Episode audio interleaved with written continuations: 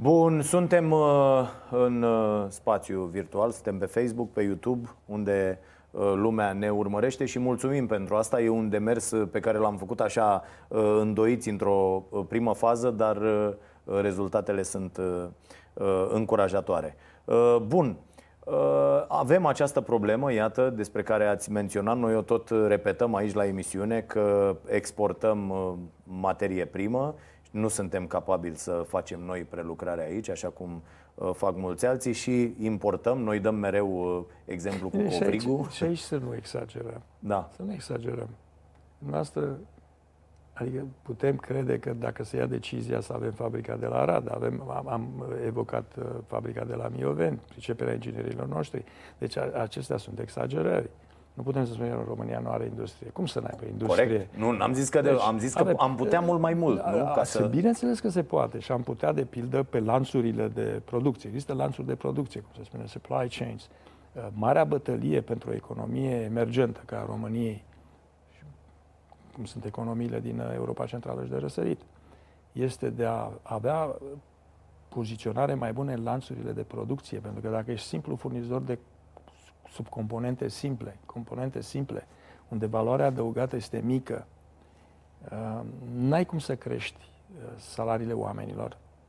Și oamenii nu pot să o ducă ca în Occident. Și atunci propensiunea, deci dorința de a pleca este mare, iar un om foarte pregătit își pune întrebarea de ce să rămână în România unde contextul uh, contează enorm pentru oameni. Așa cum un uh, universitar poate să dea rezultate mult mai bune într-un mediu unde interacțiunea este nu numai online, ci cu colegi vorbind zi de zi sau Mhm. bând cafea sau Da. mergând la masă. Știți că ideile vin și Corect, din această... corect. Uh, Tot astfel un inginer care lucrează într-un alt context. Uh, Deci, iar țara, țara crește, crește uh, prin uh, import de tehnologie, deci transferul de tehnologie care se face prin uh, mănunchiuri de activități, de aceea aceste smart cities, uh, orașele deștepte, ar putea să fie precum um, uh, foarte puternice forțe uh, uh, Da, ca niște drivere. hub-uri. Mhm. Nu, nu, hub, hub de care să tragă, să tragă, uh, să, să desprindă România de un anume prizonierat al activităților cu valoare adăugată mică. Uh, Dacă am avea o infrastructură care să lege, să unifice țara, uh, după primul război mondial, căile ferate au adunat țara, au unit țara. Dacă noi am fi avut o rețea de autostrăzi, un network de autostrăzi, așa cum au făcut polonezii, cum au făcut ungurii, și vezi, noi nu avem țară de buzunar. Noi nu suntem precum țările Baltice sau Slovenia. Deci e un mare minus al tranziției noastre și un, un minus al celor care s-au perindat. Am- Și am fost ministru de finanțe și sigur fac parte din... Dar Și nu am de- cum să deci nu constat. Ați fost fac aceste ministru de considerări. finanțe. De ce nu avem la ora asta auto? Care e răspunsul dumneavoastră? Uh, Opinia mea este, eu cred că în perioada în care eu eram ministru de finanțe, au fost dezbatere atunci, a fost și o mare controversă, nu vreau să intru în detalii, dacă avem nevoie de autostrăzi sau nu. A prevalat opinia potrivit căreia uh, trebuie să modernizăm drumurile în primul rând. Da. Uh, E, alții au fost uh, mult mai iuți și au dat seama că, de fapt, uh, cu cât e țara mai mare ca dimensiuni, de teritoriu, uh, cu cât uh, ești mai uh, uh, convins de faptul că aparții spațiului european, acea sintagmă return to Europe, întoarcerea în Europa, pe- implica clar apartenența la Uniunea Europeană. Acolo existau rețele. Vedeți și cum uh, se circulă practic uh, ca într-un singur spațiu unificat, că noi nu suntem în Schengen. Eu sper foarte mult să în viitorul nu prea îndepărtat să, să fim în Schengen și să ne eliberăm și de acest MCV, mecanismul de cooperare și verificare. Deci aveai nevoie de, de infrastructură, de bază, inclusiv uh, autostrăzi. Și avem un deficit mare aici, nu numai la autostrăzi, și la căile ferate. Uh, de ce? Pentru că nu a existat, dacă vreți, e o gândire strategică. Uh, Aceasta înseamnă programare bugetară multianuală. Aceasta, la rândul ei, implică alocarea de sume importante, resurse importante, dintr-o perspectivă intertemporală. Nu faci o autostradă în șase luni, nici măcar într-un an. Și trebuie să existe consecvență, trebuie să existe numitor comun între guvernele care trec pe la guvernare. Nu poți să ai un guvern care vine cu trei priorități, pleacă guvernul, vine alt guvern care are alte priorități, care schimbă, de exemplu, ruta unei autostrăzi. De acestea sunt prostii. Deci nu trebuia să, să se întâmple așa ceva. Poți să schimbi ruta, într-adevăr, dacă ai considerente ce țin de mediul înconjurător și, și așa mai departe. Familia de Lilieci, care ne-a încurcat, sau familia de și, Puși, așa, și, și mai departe, dar de ce nu avem o gândire strategică? Nu avem pentru că nu există, nu există pricepere și n-ai avut oameni cu gândire strategică. Și aici ajungem iar la uh, necazuri dintre care unele ne frământă și astăzi. Luați, de pildă, ordonanța aceasta 114. Cât de mult rău a făcut economiei românești ordonanța asta? În primul rând, în primul rând că ea uh, conține câteva nărozii. Deci, din punct de vedere conceptual, uh, avea... Eu când am citit, am văzut, nu mi-a venit să cred faptul că legau taxa pe active bancare de politica monetară. Așa ceva nu o să găsim nicăieri. Eu, eu nu mi-am în istoria modernă a funcționării băncilor centrale și legăturilor, în istoria legăturilor dintre bănci centrale și Ministerul de Finanțe. Uh, să legi politica monetară de, de o asemenea taxă, taxezi politica monetară, ca și cum, de fapt, Ministerul de Finanțe uh, ar dicta politica monetară și ar spune, de fapt, rata de echilibru pentru politica monetară în momentul de față în România este aceasta și noastră la Banca Națională, că a, a, a, în mod implicit, dacă vreți, și chiar explicit prin, ta, prin prezența acestei taxe. Pentru că uh, poate să existe un dialog între un Minister de Finanțe și o bancă națională și cei de la Ministerul de Finanțe să spună, știți că noi considerăm că poate e prea strânsă politica monetară, dar prerogativele sunt clare ale băncii naționale. Nu intri cu picioarele peste aceste prerogative și doi, nu numai că intri cu picioarele, dar din punct de vedere conceptual este o prostie. Instituționalmente au existat perioade, de exemplu Banca uh, Centrală a Angliei, Banca Angliei, uh, a fost foarte legată de trezoreria britanică. Și chiar numirea guvernatorului, de fapt, era un atribut al uh, the chancellor, ai spune, al uh, trezoreriei. Dar operațional, operațional, Banca Angliei își, își făcea treaba. Deci o prostie, o prostie. Altă, zic eu, eroare. Eroare foarte mare. Modul în care s-a încercat demantelarea pilonului 2. Și în Polonia a fost naționalizat pilonul 2. Și a fost făcută de un ministru de finanțe sau sub uh, oblăduirea, dacă vrem, a unui ministru de finanțe. Eu sunt amic cu Iacek Rostovski, mă cunosc de foarte mulți ani și uh, este un economist foarte bun din, uh, din Marea Britanie, este polonez și s-a întors în țară și uh, dar au făcut-o în așa fel încât să nu distrugă piețele financiare, chiar dacă au naționalizat pilonul 2. Putem să comentăm dacă a fost bine sau nu. Ei își dau seama că au greșit atunci, pentru că acum vor să revină la un Aha. sistem cât de cât Uh, apropiat. Au vrut să facă așa ceva pentru că aveau problema datoriei publice, aveau o regulă că nu trebuie să depășească datoria publică 50 sau 55% din produsul de brut și nu mai știau ce să facă. Și atunci și au făcut asta. Da, ai noștri de ce dar, au vrut să o facă? Păi, ai noștri au... Tot din rațiuni, cred, legate de buget, dar ceea ce este mai grav, modul în care au vrut să o facă, cu, uh, practic, cu lichidizarea de către cetățeni a activelor. Adică dacă aveai în pilonul 2, să spunem, uh, uh, plasamente, ți uh, se dădeau înapoi activele și puteai scrie. Și foarte mulți oameni și-ar fi lichidizat, adică da. pe cerul bani. Nu vreau să intru în detalii iar ca să nu da. plictisim, dar pentru piața financiară din România, care și așa este foarte subțire, a elibera miliarde și miliarde, puțin spus de lei, ar fi fost un șoc foarte mare și pentru politica monetară. Eu mi-am dat seama, și nu numai eu, pentru că colegi din Banca Națională, guvernatorul în prima da? Oamenii aceștia nu, nu, nu înțeleg mecanisme de bază ale funcționării economiei. Poate unii, nu știu, la catedră... Asta, asta ne tot Poate la catedră Eu pot cred să... că nu știu. Dar nu, nu, nu, nu, pentru că una este să faci exerciții la tablă și să faci tot felul de... să imaginezi, nu știu, uh, poate alte modele de funcționare a economiei și altceva să trăiești într-o realitate și să înțelegi consecințele unor decizii pe care le iei. Noroc însă că a existat luciditate, au existat chiar în, la ASF oameni care și-au dat seama de implicațiile teribile, iar la Banca Națională noi s-a pus piciorul în pragă.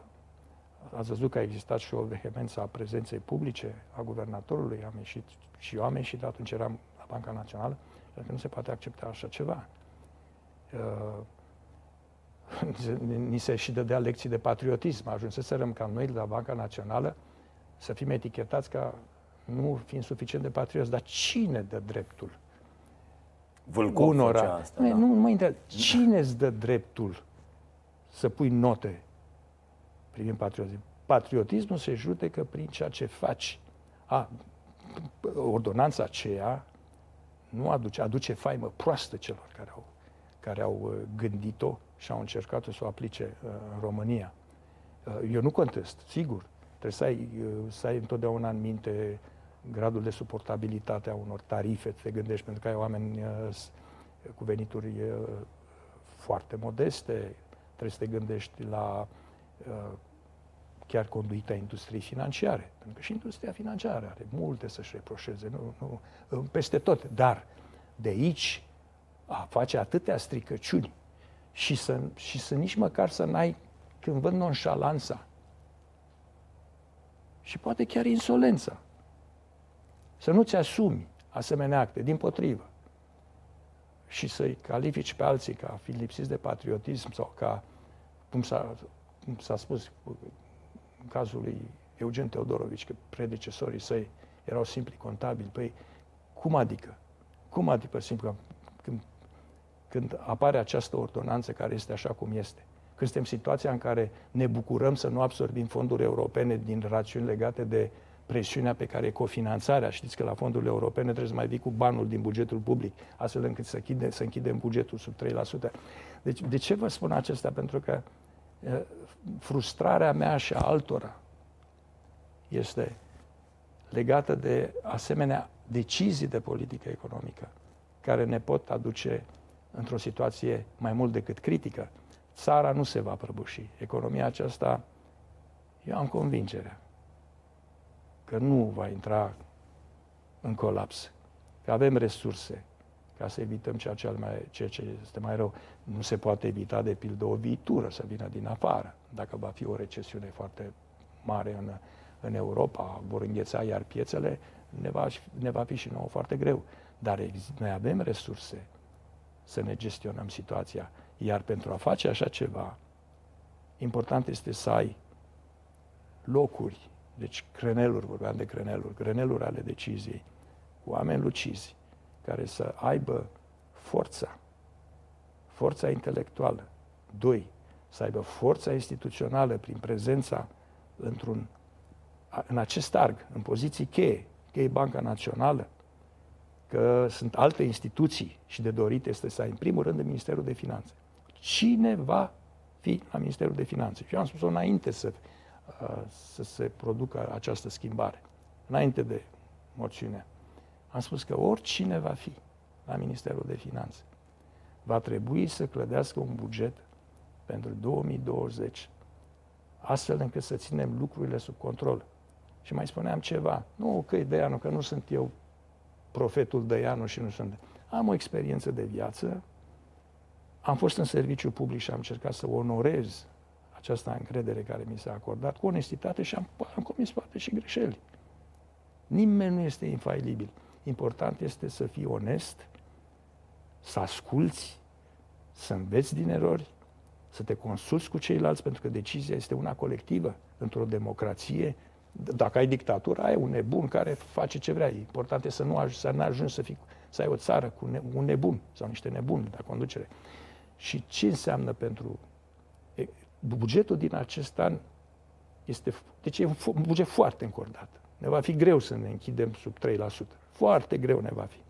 Pentru 2020, da, aceasta va fi, dacă vreți, misiunea viitorului ministru de finanțe și ceea ce el va trebui să ofere acestei țări sprijinit cum, de alții. Cum se poate face asta?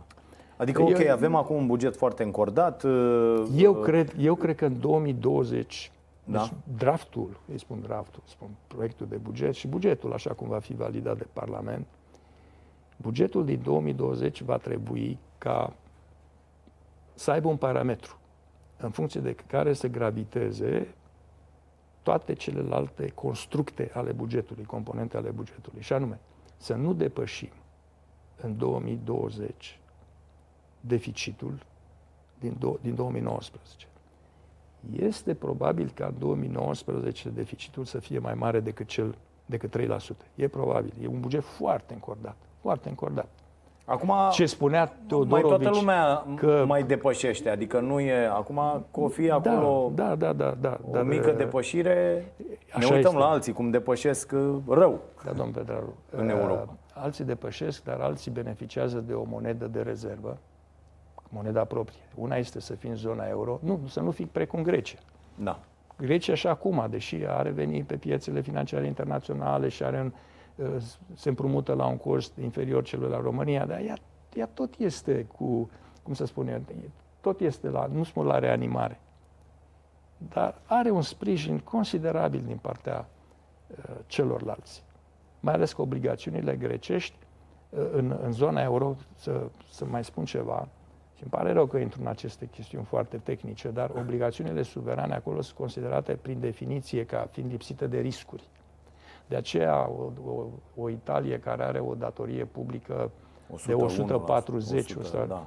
uh, este foarte aproape de, ca diferența față de obligațiune, pundul german față de obligațiunea suverană germană este foarte mică, ceea ce îi spune că este iar o de neînțeles.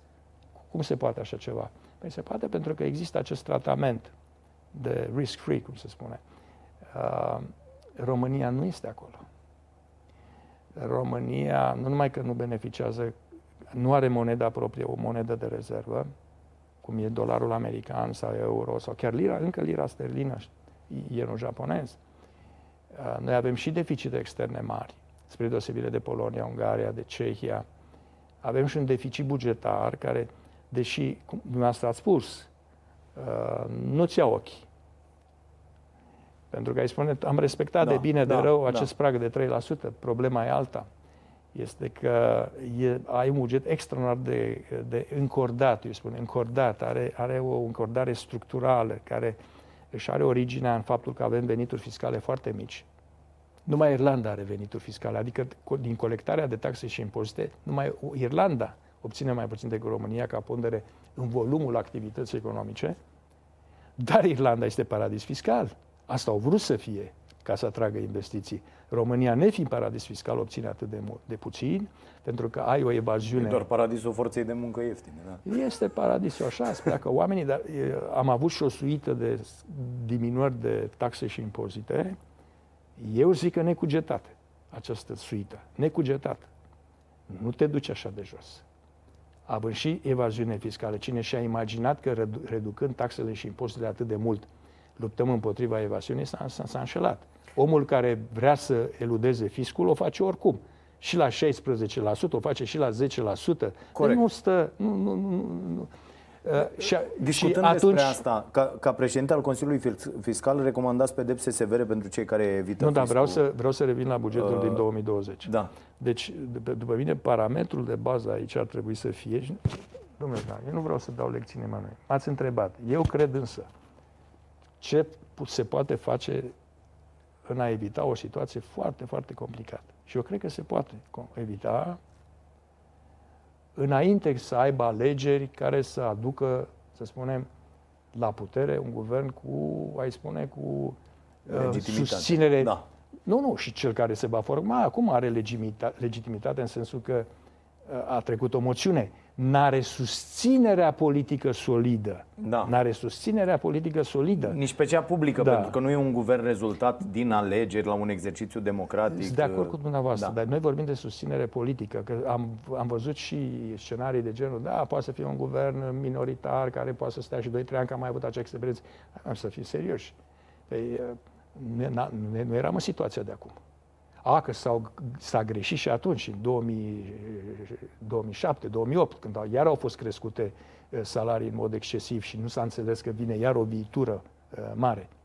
Că Se, se, pot, se poate face o paralelă între situația de atunci și situația de acum.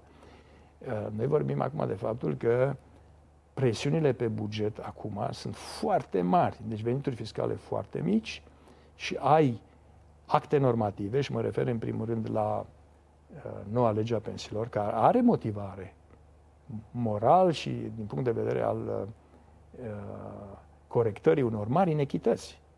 Deci oameni care au muncit la fel au, și au pensii foarte diferite. Nu se poate lăsa așa ceva. Dar impactul asupra bugetului este mare. Deci uh, legea salarizării unice împreună cu, mai ales cu legea pensiilor care are două componente. Are componenta ce este dată de creșterea punctului de pensie și există componenta însă mult inferioară ca impact uh, a uh, corectării. Te duce la, am spus, la aproape 7% pe structura actuală a bugetului.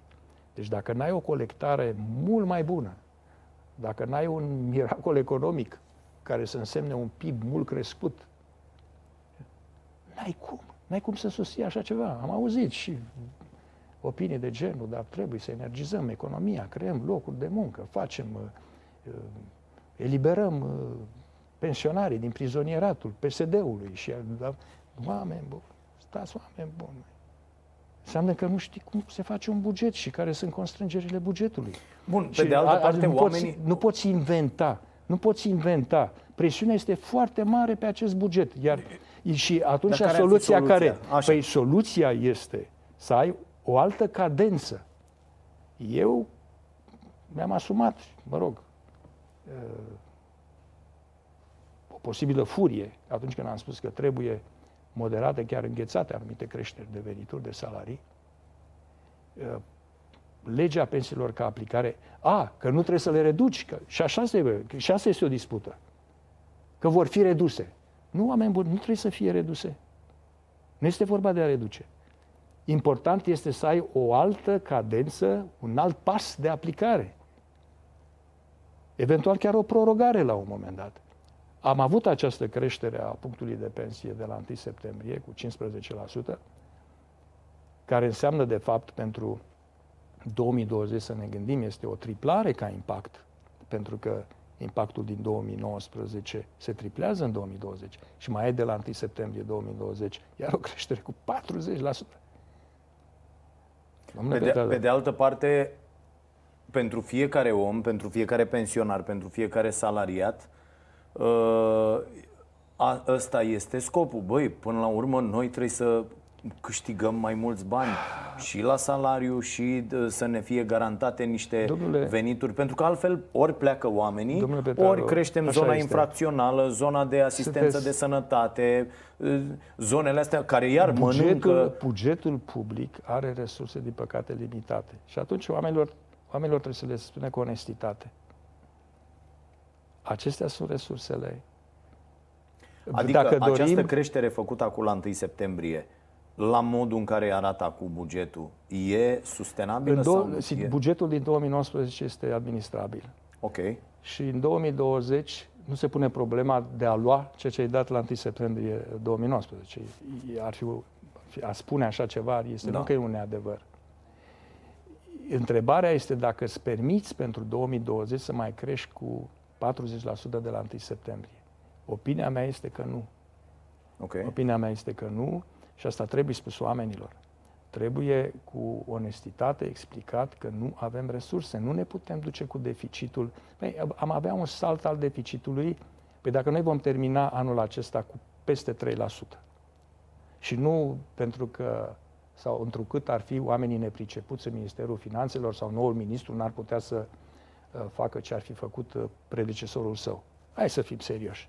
Este o încordare, chiar noi la Consiliul Fiscal am spus că după datele pe care le avem, avem și execuția pe septembrie care nu arată așa cum ne-am fi dorit, deci lucrurile se complică. Avem, uh, Dar cu o colectare mai bună s-ar putea Colectarea face? se poate face, poate fi mai bună colectarea, uh, dar a, a crede iar în minuni. Deci sau, sau niște legi care să-i oblige, nu știu, pe mari întrebat, de pe piață să da, mai lase din bani aici? Uh, deci, colectarea trebuie să fie nu un deziderat, trebuie să fie misiunea. O colectare mai bună a uh, oricărui guvern trebuie să fie, pentru că noi avem minusuri mari. și nici măcar n-am învățat de la țări vecine care au avut, care ne pot da pilde, exemplare, Bulgaria și Polonia, care au făcut o reformă a ceea ce ei au ca drept ANAF, agenții similare, și cu rezultate stelare. Au adus încă câteva procente din PIB, o colectare mai bună. Uh, evitarea plății taxelor, tax avoidance și evaziunea fiscală sunt sporturi, uh, de fapt, europene. Nu numai și, și, și în economiile avansate. Giganții în telecomunicații își bat joc de statele naționale. De aceea uh, și OCDE-ul, dar și țări mari și cum problema cum să facem ca de fapt, să plătească și cu atât Noi mai mult... am putea să facem? Că uite, am văzut în, chiar înțelegeri în care erau implicați cei de la uh, Dacia, despre care s-a da, se, uh, vorbit. Se, Băi, hai să ținem salariile în primul jos, rând, nu-i luăm de colo-colo. Da, în primul rând trebuie să facem ceea ce au făcut alții. Noi avem uh, o, o funcționare defectuoasă a ANAF-ului. Uh, din păcate, o reformă care fusese inițiată cu câțiva ani în urmă a fost stopată. Uh, nu am reușit informatizarea sistemului, care în esență ce înseamnă? Sau ca, ce are ca efect? Și asta trebuie spus oamenilor. Depersonalizarea relației între cel care plătește taxe și impozite și, și instituție.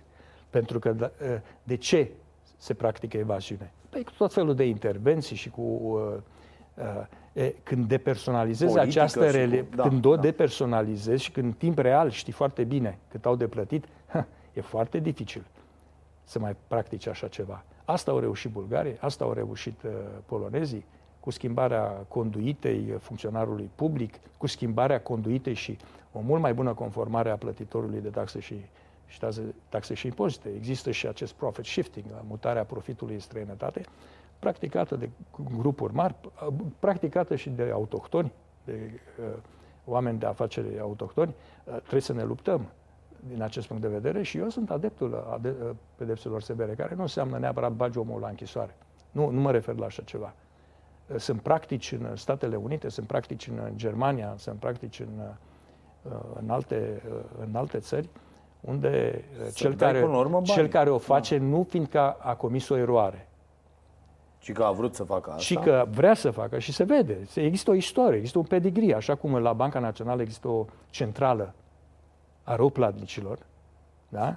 Trebuie să existe și trebuie să existe liste negre, așa cum cei care nu își uh, îndeplinesc uh, obligațiile față de statul român, constructorii de drumuri, da? Și aici nici nu știm să ne apărăm interesele. Avem contracte care sunt prost uh, alcătuite astfel încât atunci când te duci la o, într-o instanță internațională pierzi, uh, pierzi procesul. Dar una peste alta, revenind iar la buget. Situația bugetului este, este cea care este. Dacă nu vom lua niște măsuri de genul limităm creșterea de venituri. Nu tăiem pensii. Deci, ce s-a dat în 2019 rămâne. În 2020, nu știu, nu 40% în opinia mea nu este sustenabil. Ne duce cu deficitul pentru... Uh, uh, ne duce bine peste peste, ne duce către 4, ce să vă spun, ne duce către, încet, încet către peste 4,5. 4,5 noi, uh, este, este periculos pentru România. Nu mai vorbesc de 2000, uh, de 2021, când uh, se triplează impactul creșterii punctului cu 40%. Și mai sunt și alte drepturi care se, se dau. Uh, spune, mă, dar de anul ăsta e împotriva oamenilor. E împotriva... Dom'le, nu sunt împotriva oamenilor. Dar așa cum am, uh, așa mi-a venit atunci. Așa mi-a venit. Cum zice Mircea Diacon într-o da. scenă faimoasă. Dom'le, așa mi-a venit. Dom'le, decât să dai cu două mâini să iei cu cinci. Ce am făcut în, în 2010 și 2011? Că am fost mărite salariile, vă aduceți aminte, 2008, 2009 și a venit criza. Și România era cu spatele la zid. Și ni s-a spus, vă ajutăm dacă vă ajutați. Și ca să vă ajutați, trebuie să reduceți deficitul. Și cum nu vă reduceți deficitul? A existat alternativă să umbli la taxe și impozite, s-a umblat la TVA, se putea umbla și la alte taxe. Se putea da. umbla la, nu știu, chiar la impozite pe venituri. din ce am văzut, post-2009, e adevărat, susțin că tăierile de uh, salarii sunt cea mai proastă soluție este, care este, poate fi este de valorizarea, Este de valorizarea internă. Aici este de discutat ce poți să faci. Ce, ce poți să faci. Uh, Intrăm într-o discuție, iar vă, vă aduc la, pentru mine este ca o lemă. Să nu comparăm România care are moneda sa, iar încrederea în, mon- în leu până una alta este esențială pentru stabilitate. Dacă se pierde încrederea în leu, cine își imaginează că România poate să adopte e, euro. Da. Deci încrederea în leu, unei să ne gândim... aici, e în încrederea în exact. ea. Atât, încrederea atât. în leu, nu contează. Încrederea în leu te duce la încrederea în economie, înseamnă stabilitate, înseamnă demnitate, uh, înseamnă ca omul, atunci când primește salariu, nu să se ducă imediat și să convertească lei în euro sau în dolari. Adică să țină a, acum 4-5 ani ponderea tranzacțiilor în lei. Sunt datele noastre de la Banca Națională și era uh, sub 40%. Și acum? Puternic euroizată. Am depășit uh, două treimi. Deci uh, cetățeanul român are încredere în moneda națională. Vorbim de slăbiciune instituțională, de erori, așa clar, este. Clar, nu, dar, dar există dar încredere există, în moneda asta, există, asta mi se pare foarte există. interesant. Deci încrederea și dacă... E cum e țigara în pușcărie. E, dacă trebuie să ai încredere, foarte mare încredere. Nu, că... Bine, țigara în pușcărie este monedă.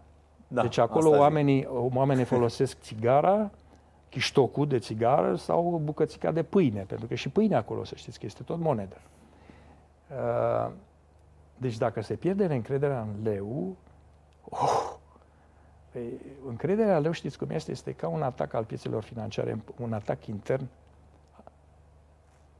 asupra leului, Așa cum un atac extern se poate produce când, de pildă, deținătorii de obligațiuni ale României ar începe să vândă masiv, să fugă de leu. Iar presiunea valutară ar fi teribilă. Și mai trebuie înțeles ceva. Pentru că a făcut parte, să spunem, dintr-un dialog destul de aspru între Banca Națională, eram atunci la Banca Națională și guvern. Uh, cu scrisori venite de la Parlament și anume că uh, trebuie schimbată, mă rog, politica monetară, că trebuie să existe, sigur, o conlucrare mai bună și sigur trebuie să existe o conlucrare mai bună. Dar dacă politica bugetară este astfel croită, încât supraîmpovărează politica monetară și obligă politica monetară la uh, suiri uh, subite, deci înăsprire de politică monetară pentru a apăra leul, iar nu este în regulă. Deci ai efecte uh, perverse, ai chiar o lovitură dată stabilității financiare, fiindcă dacă întărești politica monetară, adică o înăsprești, da, da, da. ridici ceea ce numim rata de politică monetară, această măsură afectează toată gama de rate, deci ratele la împrumuturile oamenilor, că sunt de consum, că sunt uh, împrumuturi ce sunt făcute pentru a achiziționa o casă. E, a fost greu să explici așa ceva. Deci greu să explici. Din potrivă, sau sunt voci acum care spun, dar dacă se strică lucrurile în economia uh, europeană, și ele se strică în momentul de față, vedeți. Am văzut că Germania nu se simte foarte bine. Germania este în da. recesiune da. tehnică, practic. E foarte puternică, dar e recesiune tehnică, încetinește. Uh, economia europeană încetinește. Ai război comercial, ai război valutar. Americanii și europenii își aplică uh, tarife, Uh, îți pui întrebarea ce se mai întâmplă cu relația transatlantică în aceste condiții. România care... Brexitul, toate nebunile. Da, da. da. E, în asemenea condiții, să nu cauți să te protejezi cât se poate și să ții bar, uh, situația sub control, uh, ar fi o dovadă de neghiobie și trebuie să spunem oamenilor, politicienii și mai ales cei care sunt în dispozitivele principale unde se construiește politica economică. Să spunem, oameni buni, nu am venit aici ca să tăiem dar să ne limităm în momentul de față. Nu putem să facem ceea ce ai fi putut să faci, nu știu, într-o țară ca Norvegia, să mărești uh, pensii și salarii, nici acolo nu, nu, nu pot să fie Care credeți că ar fi așa uh, repede, din punct de vedere economic, trei chestiuni care ar trebui făcute astfel încât să să fim ok în viitorul apropiat, deci, 2020. Deci, deci, deci, având această ipoteză de lucru da. cu care eu nici nu trebuie să vedeți că folosesc și este prezumțios, de eu, parcă eu. Da. Nu, cu care trebuie să lucrăm. Să lucrăm, este mai așa, e mai corect și uh, că țara nu, nu este amenințată de prăbușire și că situația este controlabilă. Aceasta trebuie să fie o ipoteză de lucru. Pentru că nu avem uh, deficite care să ne, să ne copleșească în momentul de față. Sunt presiuni foarte mari. Și de aceea trebuie să limităm, să limităm, uh, să le limităm în sensul concretizării lor. Ele se concretizează dacă încep să le prinzi în buget. Și, și uh, te duci cu deficitele care nici nu vor fi acceptate de piețe. Nu că ne obligă Comisia Europeană. Deci trebuie să te oblige, în primul rând, trebuie să te oblige prudența, pentru că nu vei fi lăsat de piețe. Deci vor, vor fi atacuri împotriva noastră. Deci, dacă operăm cu, acest, cu această ipoteză, și anume că uh, nu se va prăbuși, fiindcă suntem în stare să controlăm, situația este administrabilă în 2019, în 2020 trebuie să să limităm creșteri, eu am în minte și am și niște cifre, și, dar nu e cazul eu să fac așa ceva acum. Eu spun că, că evoc principii. Da? Și anume, să limităm creșteri, să avem o altă cadență, un alt orizont de timp pentru uh, această lege a pensiilor și ca parametru de bază în construcția bugetului pe 2020 să căutăm de fapt să luăm ca parametru, să nu depășim deficitul din 2019. Va fi foarte greu să terminăm cu 3% în 2019 și să ne propunem în 2020 să nu depășim pe cel deficitul din 2019. Eu cred că se poate, nu va fi simplu, dar trebuie spus că nu implică tăieri. Asta e foarte important să spui oamenilor. Foarte important și uh, părerea mea este că uh, fie această dispută politică, asta este, sunt alegeri, uh, este bine ca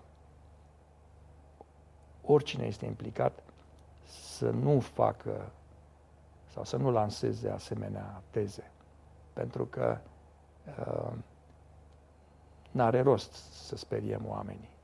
Bun, deci, pensiile ca pensiile, dar... Uh, nu numai, și alte uh, venituri, nu e vorba și, numai de Și pensii. salarii, și tot, adică salariul, de Nu, exemplu... ele nu trebuie limita, ele nu trebuie reduse, eu nu vorbesc, eu vorbesc uh-huh. de, de limitări. Eu vorbesc de limitări, nu vreau să în detalii. Dar aici se poate discuta și despre salariul minim, dacă îți mai crească. Uh-huh. A crescut uh-huh. foarte mult. A, a, justificat într-un fel, pentru că uh, trebuie să muți din economia informală în economia formală.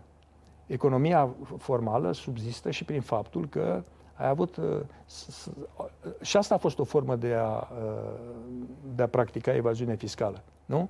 Salariul dus foarte jos pentru a nu plăti, nu? E, Taxe. Ai mișcat salariul minim, vedeți că trebuie din să existe și onestitate vedere, din partea da, mediului din, de afaceri. Corect, dar din punctul ăsta că... de vedere, cum comentați opiniile unor liberali, chiar și domnul Orban, uh, sfătuit de un profesor de la ASE, spunea la un moment dat că ar trebui să scoatem salariul ăsta minim.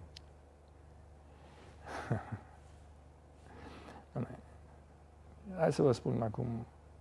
Eu nu sunt libertarian. Deci această gândire că nu trebuie să existe... Știți că libertarienii, dincolo de faptul că spun că nu ai nevoie de salariu minim, că salariul trebuie să se ducă unde se duce. Da. Bine, ei spun da. că n-ai nevoie de stat. Da. da. Ei spun că da, ei spun că n-ai nevoie de bancă centrală.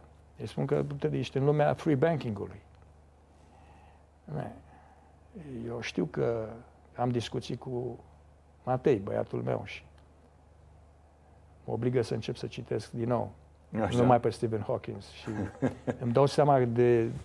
și mă gândeam, am făcut, făceam o paralelă între mecanica clasică newtoniană și cea cuantică și cu universuri paralele și ne, oamenii aceștia trăiesc într-un univers paralel. Uh, da, du-te, du-te într-o navetă, du-te interstellar, te duci în o altă planetă unde așa, că așa să vorbea și despre deci, oamenii uh, care visau la internet acum uh, deci 70 nu, de ani. Ce înseamnă asta? În primul rând că este și în contrasens. Și vă spun de ce este în contrasens. Teoretic poți să gândești așa, că, dar e numai pe hârtie. Fiindcă în sectorul privat, firmele sunt obligate să mărească salariile oamenilor. Nu-și mai țin oamenii. Sunt obligate. Aici întrebarea este mm. cât să crească salariile dacă nu ai productivitate. Pentru că și sindicatele pot să pună presiune. Deci, uh, uh, ceea ce este de, de, uh, de nedat la o parte ca principiu economic este că dacă ai o dinamică a creșterii salariilor ce depășește în mod sistematic câștigurile de productivitate, pierzi. Deci nu se poate. O, o firmă, pentru a-și ține oamenii cei mai buni, este obligată să-i plătească, altfel îi pierde. Oamenii cei mai buni pleacă, sunt furați. Asta da. se practică. Asta în condițiile însă în care într-o există, economie da. îndeopște, însă într-o economie, dacă Asta lucrăm e. cu medie, dacă dinamica câștigurilor salariale o depășește pe cea a câștigurilor de productivitate, ai o mare problemă. Iar România are deficite externe. România nu poate să reziste numai prin ce trimit transportatorii acasă, prin servicii. A, că ai IT-ul care îți aduce chiar miliarde, dar nu e suficient. Noi trebuie să avem, să avem și export de produse. Deci baza industrială trebuie să performeze. Iar pentru așa ceva ai nevoie, sigur, ai nevoie de salarii care să remunereze munca oamenilor, să fie decente. Uh, dar ai nevoie și de productivitate. E, aici există, aici este arta, întâlnim arta guvernării. Am fost obligați să creștem salarii pentru a stopa din exod. Păi, oameni buni, dar trebuie să existe limite. Nu putem să întindem coarda. Așa cum și cei din întreprinderi nu-și permit să mărească prea mult dacă n-au uh, câștiguri de productivitate. E și pentru, și pentru dânsi acolo este, sunt dileme mari. Aici știți care e treaba? Una e productivitatea de 4% pe care o întâlnim, nu știu, zic așa, m-am uitat pe niște cifre, la o bancă din Franța sau la o bancă din Germania și alta e uh, profitul de 26-27% întâlnit la o bancă din România. Și aici depinde exact că diferența aia în asta se regăsește, în salarii, în, la un 10,04 euro pe oră un muncitor în Franța, ăla nu e mai pro, mult mai productiv Domnule- decât muncitorul de domnule la Petraru, Electrolux de la satul băncile mare. și din România și din Europa uh, se vor confrunta cu mari, mari, vor trece prin uh, suferințe mari dacă nu se adaptează.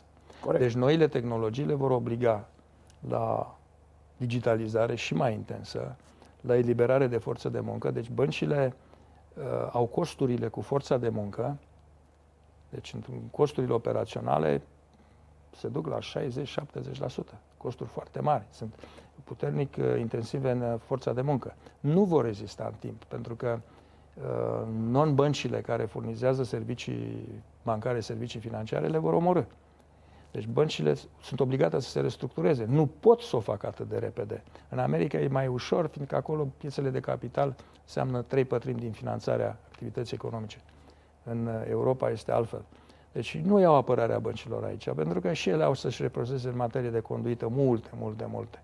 Deci nu e... Industria financiară peste tot în lume a extras rentă de la, de la restul economiei. Și avem o problemă cu conduita. Așa cum avem probleme cu conduita uh, corporatistă. A spune că nu există o chestiune, o problemă de etică, iar este un mare neadevăr. Păi scrisoarea pe care acum 3 sau 4 săptămâni au semnat 130 de lideri, mari lideri, cei mai mari lideri din lumea corporatistă americană, care sunt reuniți în Business Roundtable, ce denotă? Că oamenii se simt cu musca pe căciulă. Și istoria nu ne va ierta. O economie de piață unde uh, cimentul social nu există, unde nu există respect, unde ai reacții, cum se spune, uh, anti-establishment. De mișcările politice noi în Europa, în Statele Unite, chiar alegerea lui, uh, lui Trump. Uh, Eu nu-l comentez cum este ca președinte, eu discut, uh, eu vorbesc despre un context anume care a dat frisoane și Partidului Republican și Partidului uh, Democrat. Democrat, dar în Europa și șderea. Chiar formațiuni politice noi care apar la noi și care um, sunt fățiși, se declară și împotriva PSD-ului și împotriva PNL-ului, adică împotriva partidelor tradiționale. Nu vedeți? Și toți uh, nu mai purtăm cravate, chiar și la vestimentație. Toți suntem... Acum, într-adevăr, noi, eu sunt un om care port cravată. Am venit la dumneavoastră pentru că mi-am dat seama că uh, Da. nu e în regulă. Da. Dar eu, eu, nu cravata înseamnă respect și uh, a fi uh, cu picioarele pe pământ și a fi un om onest. Poți să n-ai cravată și să fii un mare șmecher. Și să fii un hrăpăreț și nu știu, nu, nu asta este. Dar arată ceva.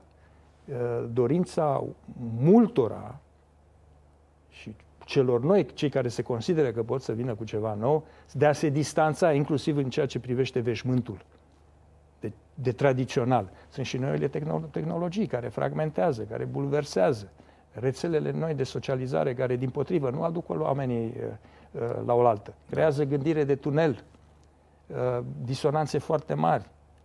Există frica de viitor. Deci toate acestea, toate acestea creează nu numai incertitudine. Un bancher central numea radical uncertainty, adică incertitudine radicală. Este foarte rar, cred că din istoria, în istoria modernă, ne-am confruntat cu o, o cantitate așa de mare de incertitudine, poate în perioada interbelică și știm unde a condus perioada interbelică. Doamne ferește și revin, dacă în societățile democratice dispare acest glue, acest ciment social, dacă dispar punțile de legătură, dacă uh, mulți sunt împotriva altora mulți, dacă fracturile sunt uh, foarte mari, uh, dacă există instabilitate, nu numai socială și politică, Uh, nu este deloc de bine. Și uh, putem să pierdem democrația. Economia de piață în sine nu înseamnă, nu te duce la, sau nu asigură uh, protecția democrației. Democrația s-a pierdut în perioada interbelică. Să nu uităm, au ajuns la putere, ce să spunem, nu numai un Hitler, și alții, pe căi democratice. Și nu știi, disperarea oamenilor poate să conducă la anomii chiar în economii avansate, în societăți eh, mature. Eh, de aceea, eh, fundamentalismul, că de, am pornit de la fundamentalismul, aceste teze, că n-am nevoie de aia, n-am nevoie de aia, că reglăm tot, autoreglarea, că se reglează de la sine. Cum se reglează de la sine? Când am avut o dereglementare a industriei financiare, acum două decenii, a fost ceva deliberat făcut, pentru că politica a fost capturată de către industrie atunci. S-au luat decizii pentru că a fost, capturată, a fost capturat procesul de, de, de decizie. Păi ce facem? Repetăm aceleași erori? A, suntem în, e un terra neva, suntem un teritoriu necunoscut, dar sunt lucruri de bun simț și revenim la situația României. Ce înseamnă asta? Înseamnă marea problemă a bugetului, pentru că dacă n-ai un buget care este construit cu chipzuință, băgăm țara în necaz și o băgăm în mod, cum să vă spun eu, pentru că nu avem luciditate. Nu că n-ar exista măsuri pe care să le luăm. Și trebuie să ai onestitatea, puterea, vorbeam despre forță intelectuală, și să explici oamenilor, cetățenilor, nu luăm, nu luăm, dar nu mai putem da așa cum s-a promis. Pentru că și promisiuni deșanțate, de dragul de a, a ține puterea. Nu se poate. Ha, nu de dragul de a ține puterea, dar gândind că astfel repar inechități sociale. Nu poți repara inechități sociale și economice peste noapte, în 2-3 ani. Nu se poate așa ceva. Dacă ar fi fost posibil, ar fi fost corectate în istoria Europei. Nu s-a putut. Și foarte adesea suntem sub vremuri. Au fost încercate reforme în Italia. Nu s-a putut. Au căzut. Guvernul lui uh, Leta a încercat Mario Monti. Nu s-a putut. E foarte greu. Știți de ce? Știți, reformele sunt mult mai dificile și asta aviz amatorilor. Să le practici știind că la finele zilei, iar folosesc da. un import de exprimare, din, uh, vei avea rezultate pozitive.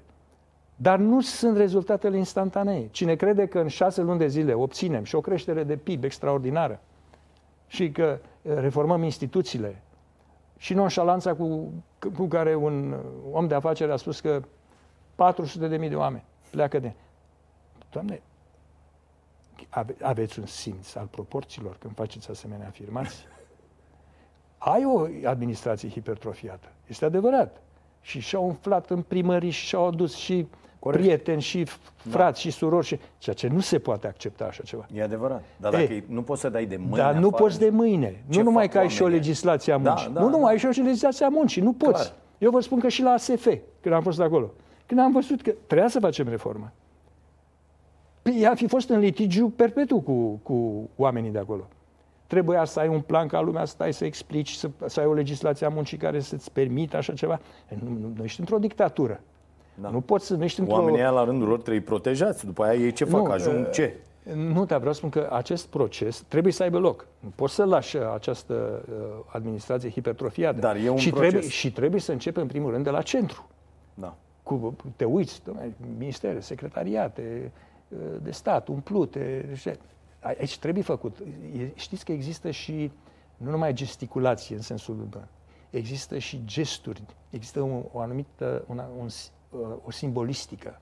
Trebuie să încep cu ceva. Nu o să încep cu Uh, reforma administrației locale, nu știu, din Puchenii din Vale, da? Mm-hmm. Sau cum spunea Nicu Constantin, în Bolintinul din Vale, că da. l-a trimis în Bolintinul din Vale, că nu curățea cartofi, cum trebuie la bucătăria întreprinderii, mm-hmm. da?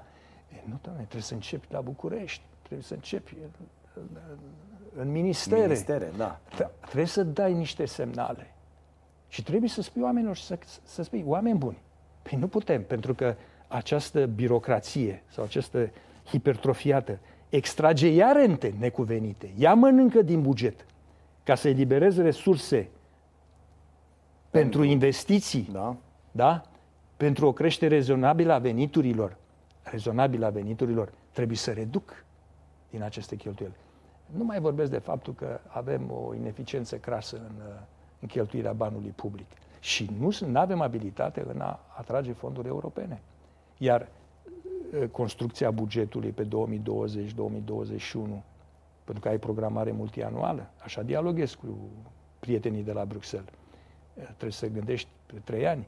Noi, noi avem o curbă de învățare și va trebui să absorbim mai mult din exercițiul eh, în următorii ani fonduri europene.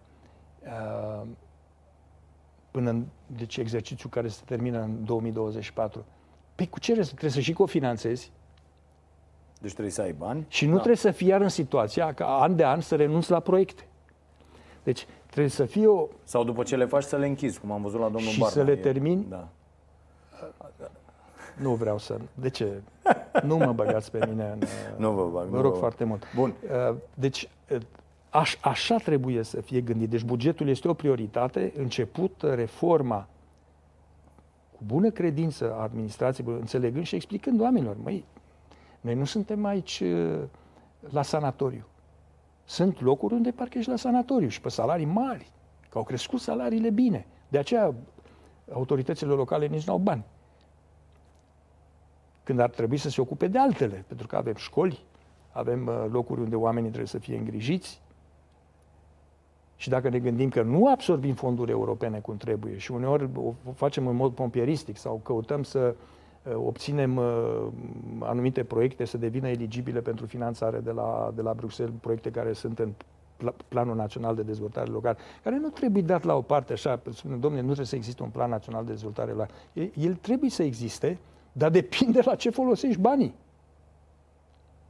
Nu trebuie să devină, de fapt, un vehicol pentru a menține loialitatea unora și altora. Da.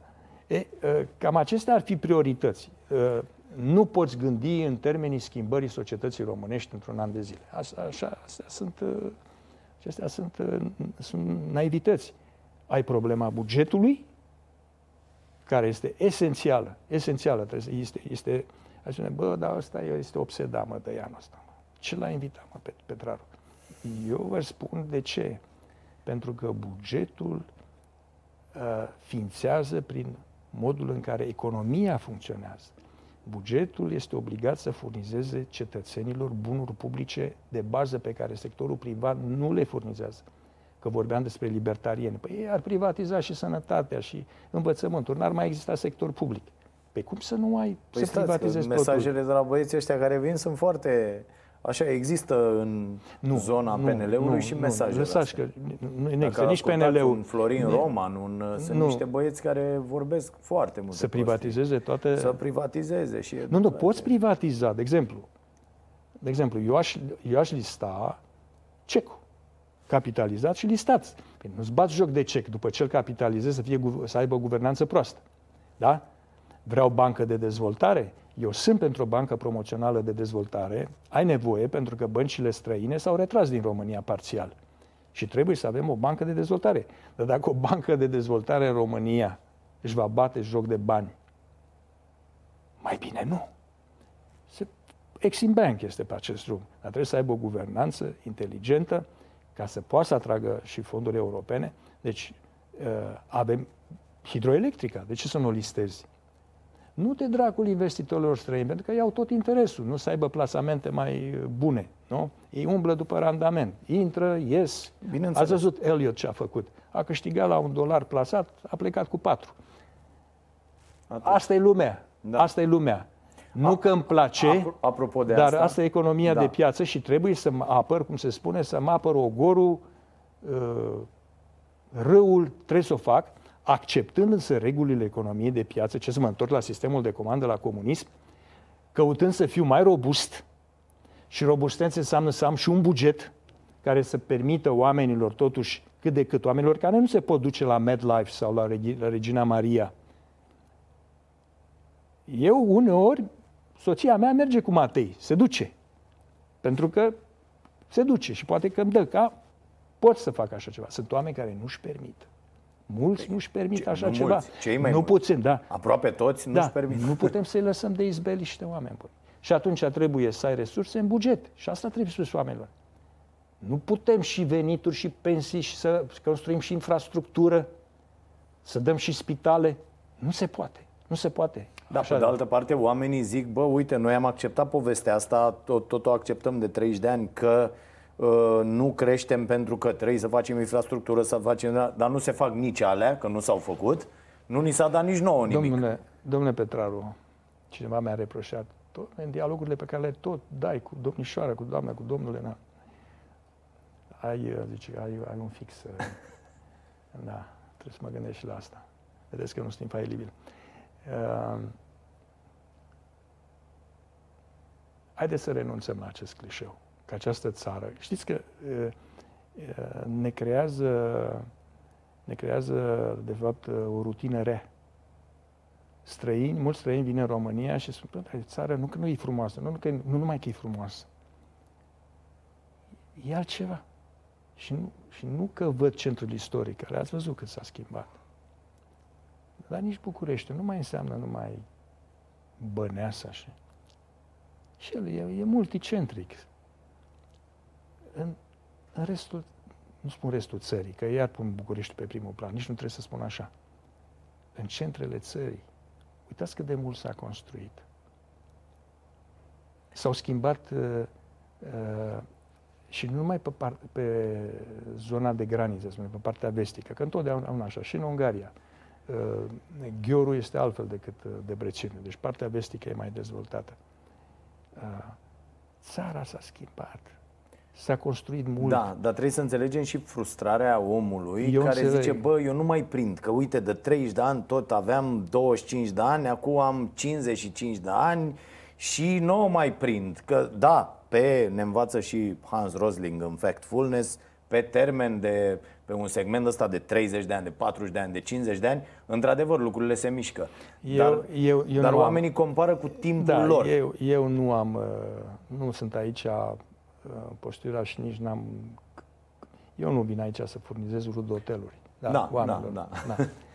Uh, am însă, sunt obligat să, și vă spune un om care deplânge precaritatea instituțiilor noastre, faptul că nu avem performanță, faptul că uneori apar pe specimene la poziții unde se iau decizii care sub nicio formă n-ar trebui să ajungă acolo și care, ceea ce pune în discuție mecanismele de selecție în, în partidele noastre, în societatea noastră. Dar asta este, că avem un sistem de controle reciproce, checks and balances, care totuși a funcționat.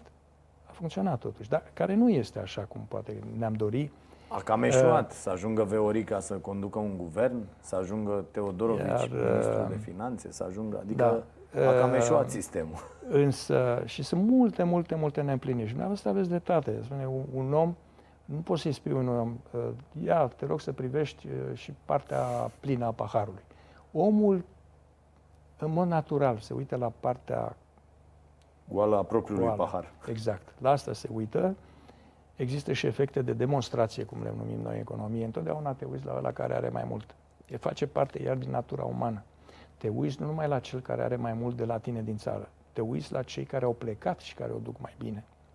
Și care îți spun, vino măi Ioane, sau vino măi uh, Ghiulo, sau vino, vino aici, că uite, e mult mai bine, trăiesc mult mai bine, eu câștig, dar să nu mai uităm ceva. Și iar, bă, nu vreau să fiu aici prezumat ca fiind cel care se face avocatul diavolului și pe...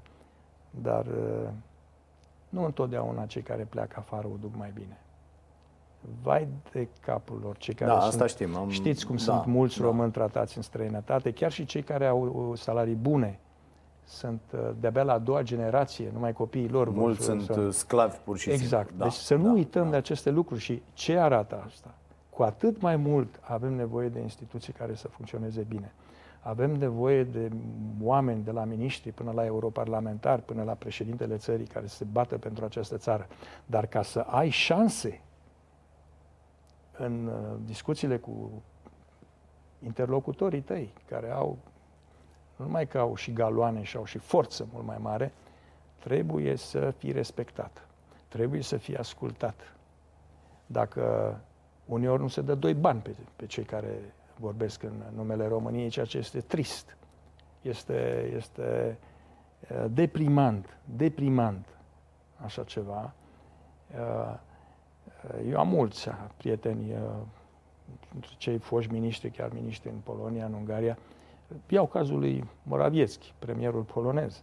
Polonia este într-o relație foarte tensionată cu Franța, cu Germania de câțiva ani Uh, dar uh, dincolo de faptul că este o țară cu greutate specifică, incomparabilă, mai mare decât a noastră, nu că e țară catolică, are o economie mai puternică, este mai uh, populația mai mult mai mare după ieșirea Regatului Unit.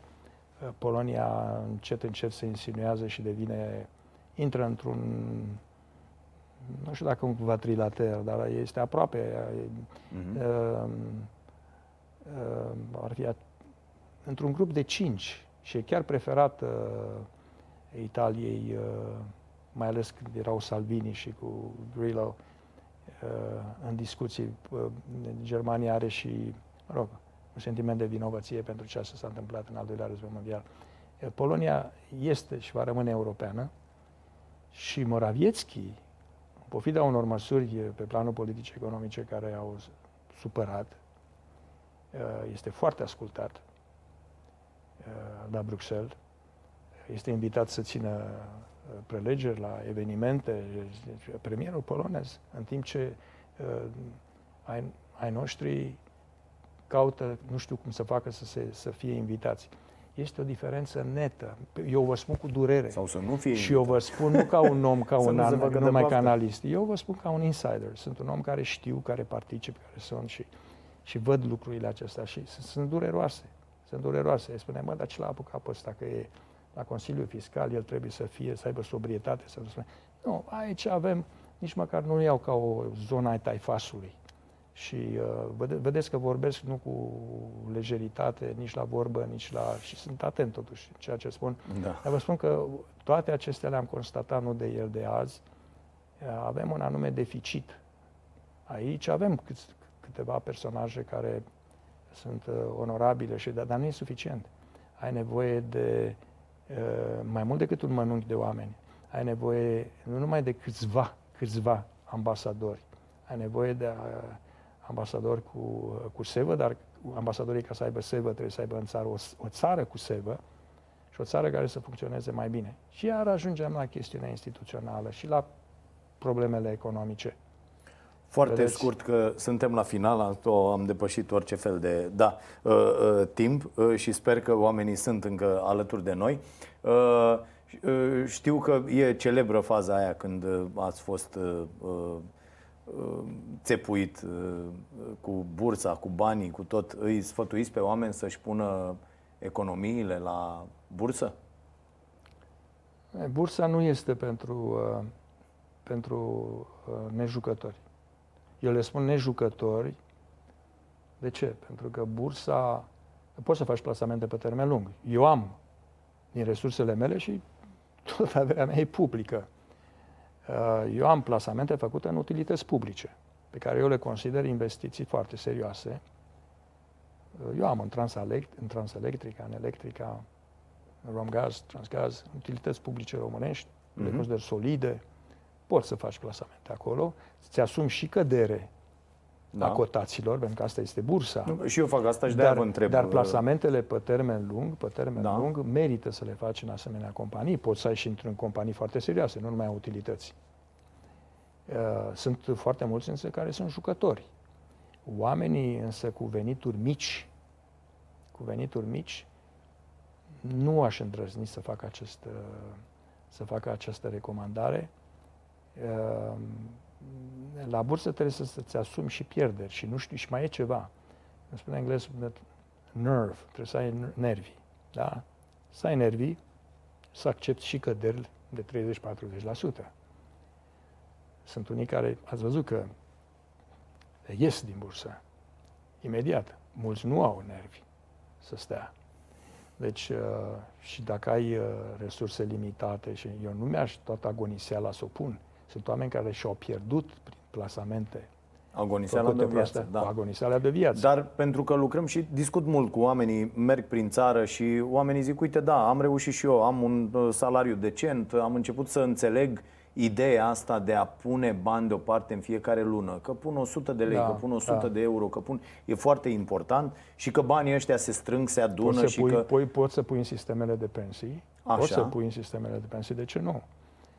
Uh, sistemele de pensii, că sunt că e pilonul 3, că e pilonul 2, sunt uh, sever reglementate, uh, au, administratorii au obligația totuși să, grosul plasamentelor să, să fie făcut în active cât mai sigure, pentru că nu te joci cu pensiile oamenilor. Aici, una este să pui bani de pensii, de aia și spunem sistem de pensii, da. și altceva să fii un om cu resurse, mă rog, limitate, dar mu- bune. multe, bune, și o mare parte să o aloci pentru că unii asta fac, fac speculații. Da? Deci, uh, când este vorba de pensiile oamenilor, aici... Uh, da, e clar că nu poți să te porți ca la pariu sportiv, da. cine bate diseară... Și, va... și chiar dacă da. au posibilitatea să facă plasamente în străinătate, cu o, o, pondere, o parte o pot să faci, să, administratorii pot să facă în străinătate și atunci trebuie să plasezi în active foarte sigure active foarte sigure. Uh, deci, uh, luat un om obișnuit care, nu știu, are un salariu uh, decent și, pentru că am, foarte mulți oameni mă întreabă pe mine, de pildă, ce ar trebui să, să facă. Și eu încerc, citez, mă documentez, le recomand tot felul de, de cărți, dar un om care să zic are 500 de lei în fiecare lună și ar vrea să pună banii ăștia să lucreze într-un fel pentru Îmi cereți el. Care ar fi facă... niște, niște direcții? Nu. Uh, uh, imobiliarele, de pildă, sunt bune, bursa e ok. Pe, pe 500 de lei, ce faci cu 500 de lei pentru imobiliare? 500 de lei în fiecare lună. A, în fiecare lună. În fiecare lună, e, nu știu. Și așa este puțin. Și așa e puțin. Și așa este puțin. Uh, în primul rând, economisești. Economisești, nu-mi cereți acum să vă spun... Uh, deci, uh, te uiți la randamentul pe care îl obții. Uh, trăim vremuri, însă, din, din acest punct de vedere, uh, Eh, extrem de vitrege pentru cei care economisesc și plâng, nu că eh, plâng ambii ochi peste tot în Europa, fiindcă dobânzile foarte scăzute, chiar negative, penalizează economisirea. Corect. Eh, teoretic, ai Criptomoneda, spune, cum vi se pare? Domnule, Libra este o nebunie și nu va decola, iar criptomonedele nu sunt monede, sunt niște active foarte speculative, ele nu pot îndeplini funcții de bază ale monedei. Da? Ehm, dar sunt active. Sunt active care sunt speculate. Iar Libra este foarte periculoasă, fiindcă ea eh, ar, eh, prin faptul că Facebook se adresează la miliarde de, de persoane. Da, poate destabiliza. Uh, poate destabiliza întreg sistemul. Că acolo și... tot despre încredere e vorba. Dacă miliarde de persoane au încredere în sigur, treaba aia... Sigur, bineînțeles. Nu, ei spun că de fapt ar avea la bază uh, chiar Libra ca monedă, ar avea la bază, îi spune stable coin, adică și ea ar avea în spate niște active sigure.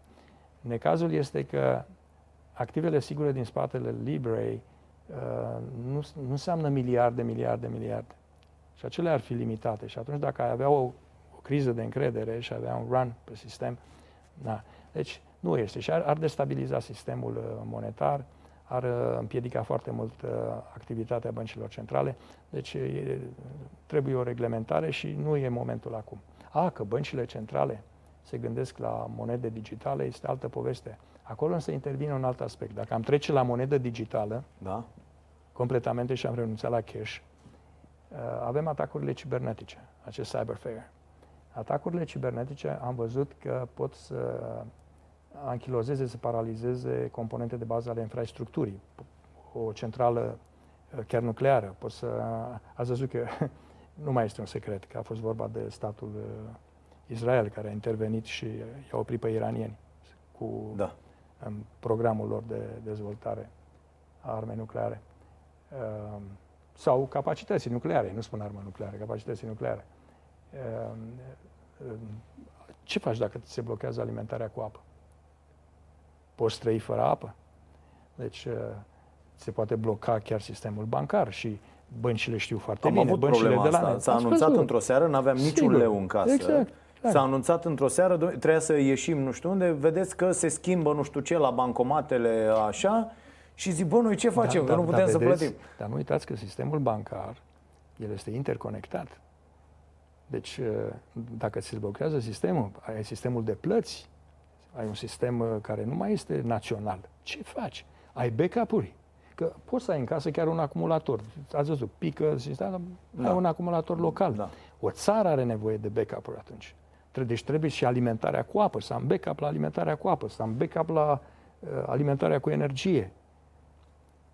Uh, e o lume cu totul și totul diferită și uh, vedem aici că nu vorbim de la lovituri. Nu e vorba că a trimis cineva o dronă și ți-a lansat o, mm. o, o, o rachetă și ți-a distrus. Noi vorbim de atacuri informatice.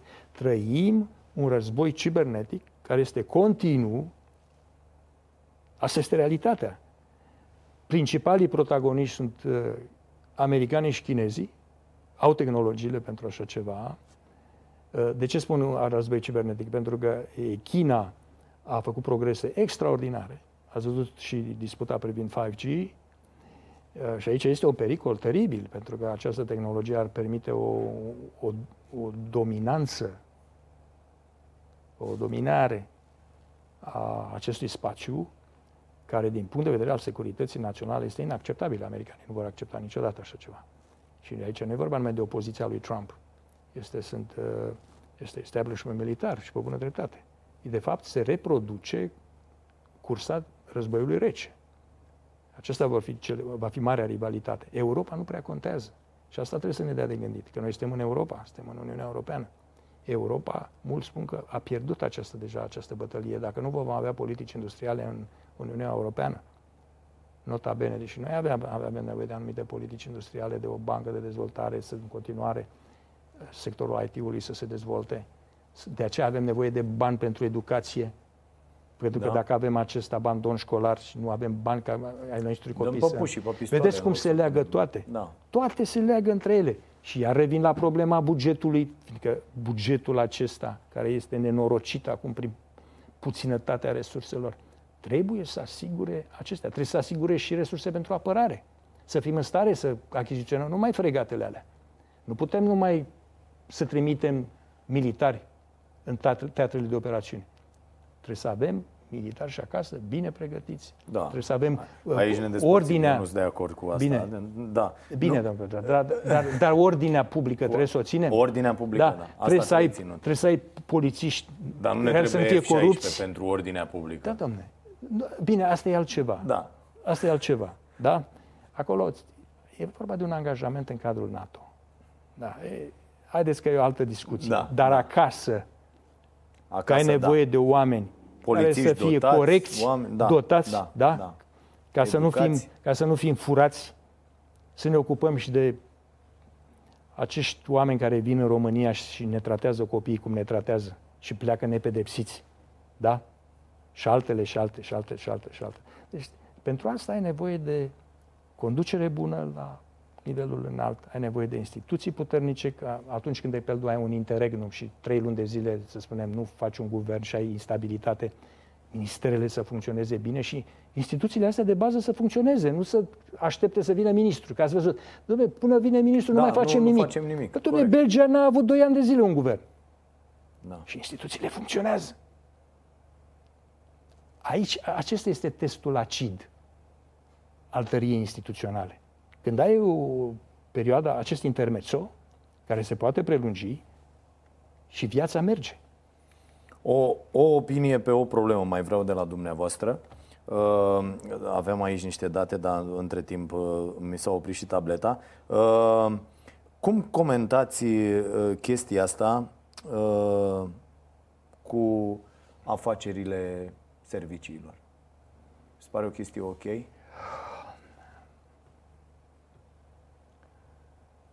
Afacerile, afacerile A, serviciilor... Aveți aici o istorie că ați activat un timp în cadrul SIE? Da, am, am avut perioada mea, sigur, eu am fost în perioada de analiză, știu că se fac asemenea, există asemenea, asemenea operațiuni există peste tot în lume. Așa. Uh, să nu ne imaginăm că în statele democratice nu există asemenea operațiuni. Unele sunt pe față, unele sunt mai puțin vizibile. Important este uh, cum faci și la ce folosești banii. Corect. Deci asta contează foarte mult. Uh, în general, la agențiile de intelligence uh, pot să spună că niciodată nu au resurse suficiente. Chiar și atunci când există o cooperare foarte strânsă, pentru că în materie de intelligence, de exemplu, există cele cei cinci din grupul Echelon, deci americani, australienii, neozelandezii, Regatul Unit și Canada. Acolo cooperare e foarte strânsă. În Uniunea Europeană ai cooperare uh, instituțională și nu e suficientă, să știți. Suficientă. Resursele sunt uh, limitate. Dar cum pot eu să concurez pe o piață liberă, că vorbim da. de o piață liberă, cu o firmă care uh, joacă banii serviciilor. E, asta nu pot să vă spun așa ceva, pentru că nu, nu, nu-mi dau seama aici. Uh, aici, uh, în acest domeniu, deci, în mod normal, o asemenea companie n-ar trebui să fie privilegiată. N-ar trebui să fie privilegiată. Eu aș găsi temei, poate, într-o singură direcție, și anume, când este vorba, într-adevăr, de securitate propriu-zisă deci de securitate națională. Dar au ieșit la iveală și în ultimul timp au ieșit la iveală. Deci, ce înțelegem prin deci securitate propriu-zisă, când uh, este Bun, vorba... la fel ne întoarcem la ce ziceați, responsabilitatea este oamenilor. Este vorba de responsabilitate de... și, uh, și, pe urmă, oamenii care conduc aceste firme. Adică, iertați-mă, dar uh, uh, eu aș spune ceva care spune, bă, dar de anul ăsta e cazon, într-adevăr, a rămas în el ceva ceva de acolo? Uh, nu, eu aici aș băga, aș, aș avea militari. Militari, deși nici aceștia nu sunt. Ați văzut că după ce au ieșit uh, chiar în administrația Trump, uh, militari de rang foarte înalt. Uh, Am văzut. Da. Ce s-a întâmplat? Ați văzut ce s-a întâmplat. Deci, ai spune că nici ce spune de ea nu, nu e. Nu, nu ține. De, este vorba de om. Omul sfințește locul. Și cu atât mai mult, domnule Petraru, ajungem la checks and balances. Trebuie să ai o, chiar când este vorba despre intelligence și de uh, securitatea națională, uh, există uh, granițe care nu trebuie să fie transgresate. Iar un Consiliu Suprem de Apărare, sau asta e, asta, asta e la noi, alții au Consiliul Național de Securitate, Ameri- uh, francezii tot așa da. au sau Comisia de Control din Parlament, care n-a mai primit o situație a cheltuielilor de o grămadă de timp. Nici asta nu este în regulă. Sunt de acord cu dumneavoastră. Da. Pentru că nu trebuie să spui neapărat... Uitați, la o bancă, de pildă, ai starea unei bănci. Nu te duci să vezi fiecare credit. Ce judeci însă este volumul creditelor neperformante. Nu o să mă duc. Te duci atunci când vezi ceva care iese, când e vorba de milioane. Știți că și acolo da. există, într-o bancă există o scală de, la aprobarea creditelor. Da. Noi la 5.000 de... Euro de... nu se uită nimeni. Dar la 800 de, vorba... de euro la un om care are, cum a luat doamna Rovana, e, și, acolo ți se aprind niște beculețe, nu? Nu, mi se pare că au fost 800.000 de lei. Dar, uh, nu, nu, dar a fost împrumut. Și și. A, a luat și de la bancă? Da, da, a, da, și da, de la da. bancă. nu, dar au fost și alte credite de milioane. Și acolo da. te uiți. La 800 de mii de lei a fost de la o persoană. A, exact, Al, da, altul a da. fost de la bancă. Da. Nu, dar la noi asta iar nu este în regulă. Și vă dați seama că aici controlul ar trebui să fie foarte riguros, să ai în Parlament Și așa ați văzut că ei oricum sunt informații pe care sunt obligați să nu le dea opiniei publice. Da. Sunt Lucruri lucruri care se, toată lumea, da. Zona care trebuie să fie transparentă Doamne, și că se să pot face abuzuri. Și dumneavoastră ați ridicat o chestiune. Ce facem când, într-adevăr, n-ai cum să concurezi? N-ai cum să concurezi. Opinia mea este că aici trebuie să fie foarte bine delimitat ceea ce acordă un privilegiu, să spunem, da? unei companii care se știe că este foarte apropiată. Da? Deci, uh, iar este de discutat, că spune cineva, face bine, dar este o încălcare a legilor uh, concurenței, iar în, uh, în piața unică din Uniunea Europeană nu prea găsești un asemenea temei pentru a limita concurența. Vedeți? Da, da. Aici nu, nu pot să am, să am un răspuns. Unele companii, să știți că pe unele nici măcar nu le știm. A, bineînțeles, eu deci, sunt sigur. Da. Uh, foarte interesant mi s-a părut ce am găsit pe Wikipedia, da. uh, că uh, ați ieșit la cerere. Da. Uh, Pacepa zicea că nu există treaba asta cu ieșit da, la cerere. Pacepa, Pacepa, ce spune Pacepa? Sigur, e dreptul domniei sale să spună eu vă spun ce am făcut.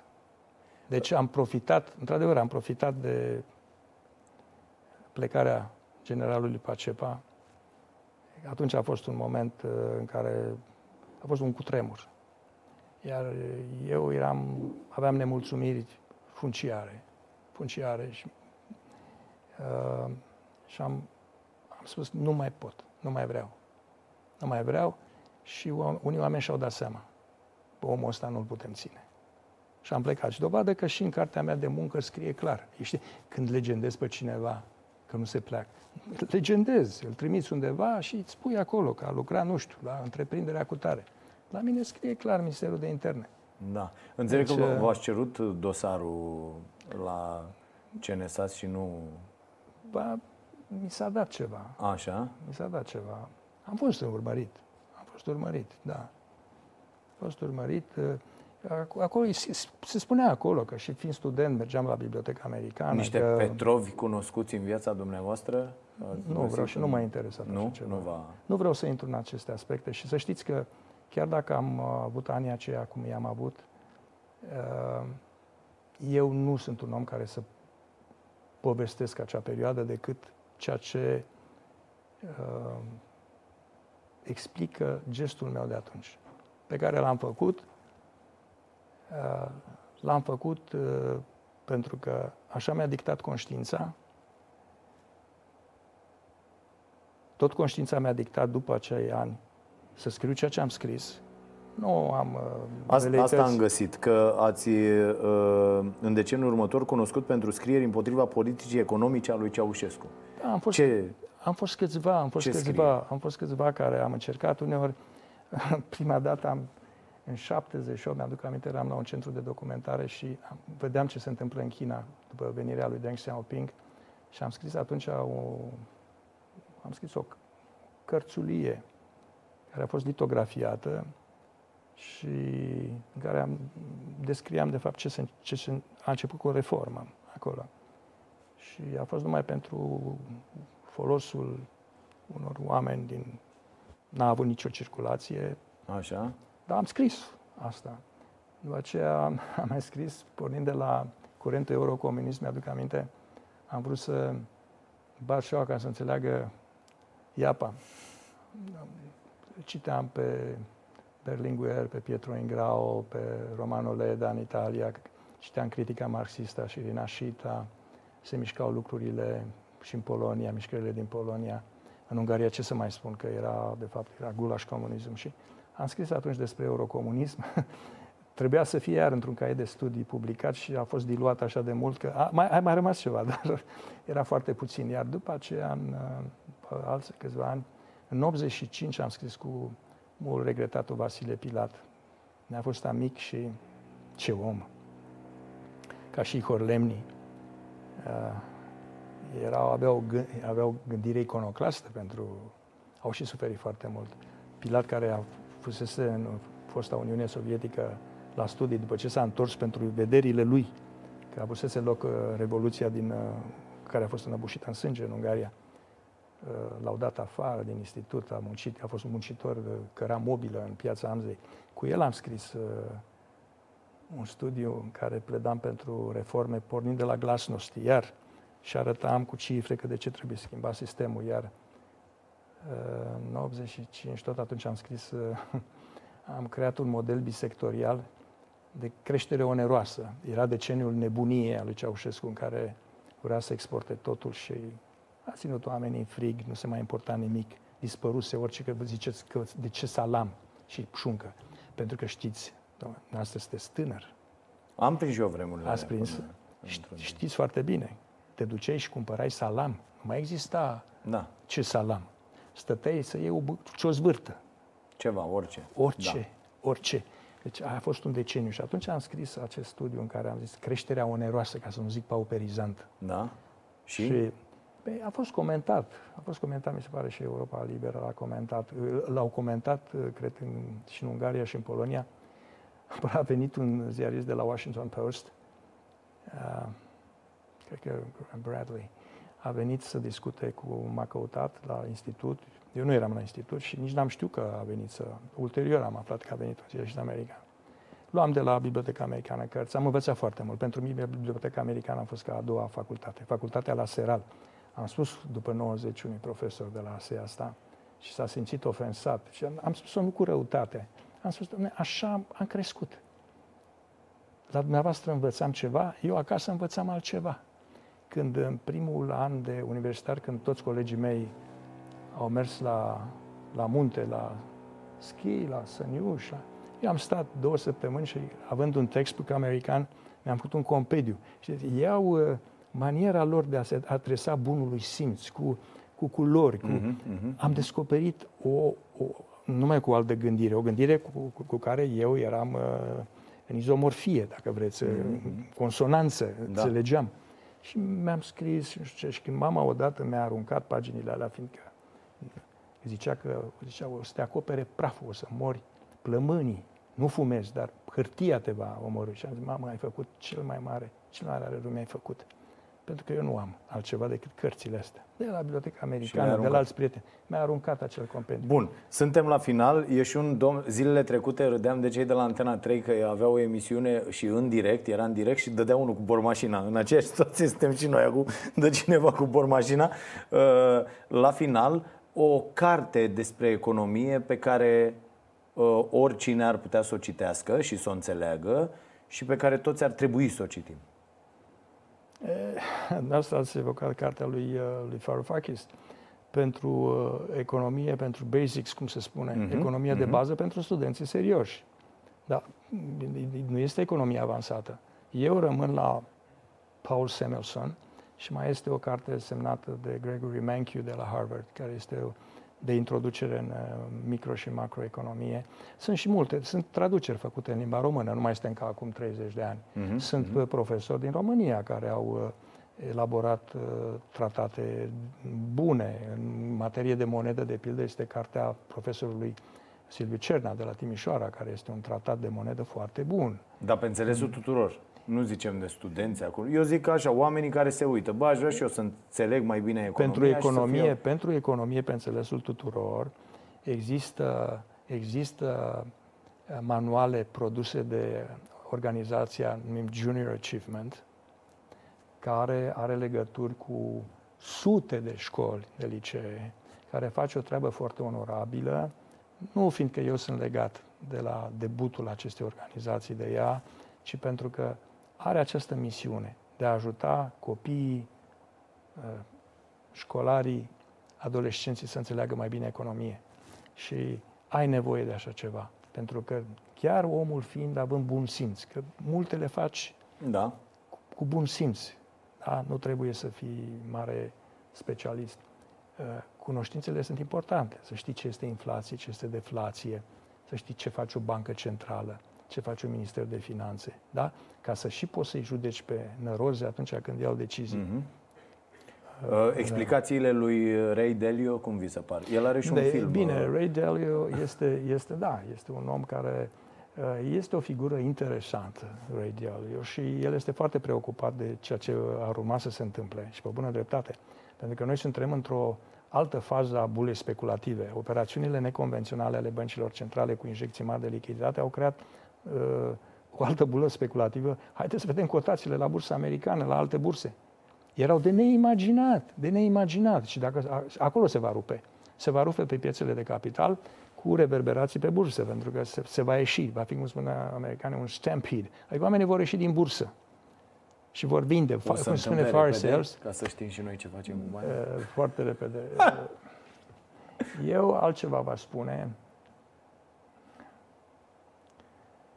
Eu, în momente de restriște și complicate, eu pun preț mare pe lichiditate. Uh, ce înseamnă lichiditatea? Să fii în active cât mai sigure, care atunci când uh, grosul activelor se lichidizează, adică sunt vândute mm-hmm. da, cu aceste mm-hmm. fire sales, vânzări, vânzări brutale, uh, ele să-și mențină valoarea. Chiar din potrivă, chiar să crească, pentru că mulți se duc către ele. Lichiditățile ce înseamnă? Înseamnă, în primul rând, valute puternice. Monede puternice. Înseamnă dolar, înseamnă euro, chiar aur, care este un activ sigur, chiar dacă el fluctuează. Și iar revin, de ce, trebuie, de ce ai nevoie de un leu puternic? Dacă noi vom fi neghiobi și ne vom juca cu soarta leului, printr-o construcție bugetară care periclitează stabilitatea leului, pentru că Banca Națională singură nu poate proteja leul. O țară nu poate să fie guvernată sau stabilizată numai de o bancă centrală, ci ai nevoie de un guvern responsabil. Dar acest tandem este esențial pentru sănătate, pentru stabilitate și să limităm stricăciunile. Nu putem evita totul, pentru că e o, e o țară deschisă. Nu putem, ce să facem? Să fim precum Corea de Nord? Nici Corea de Nord nu se poate închide totalmente. Noi suntem o economie deschisă, suntem stat membru al Uniunii Europene, avem legături organice cu restul Uniunii Europene.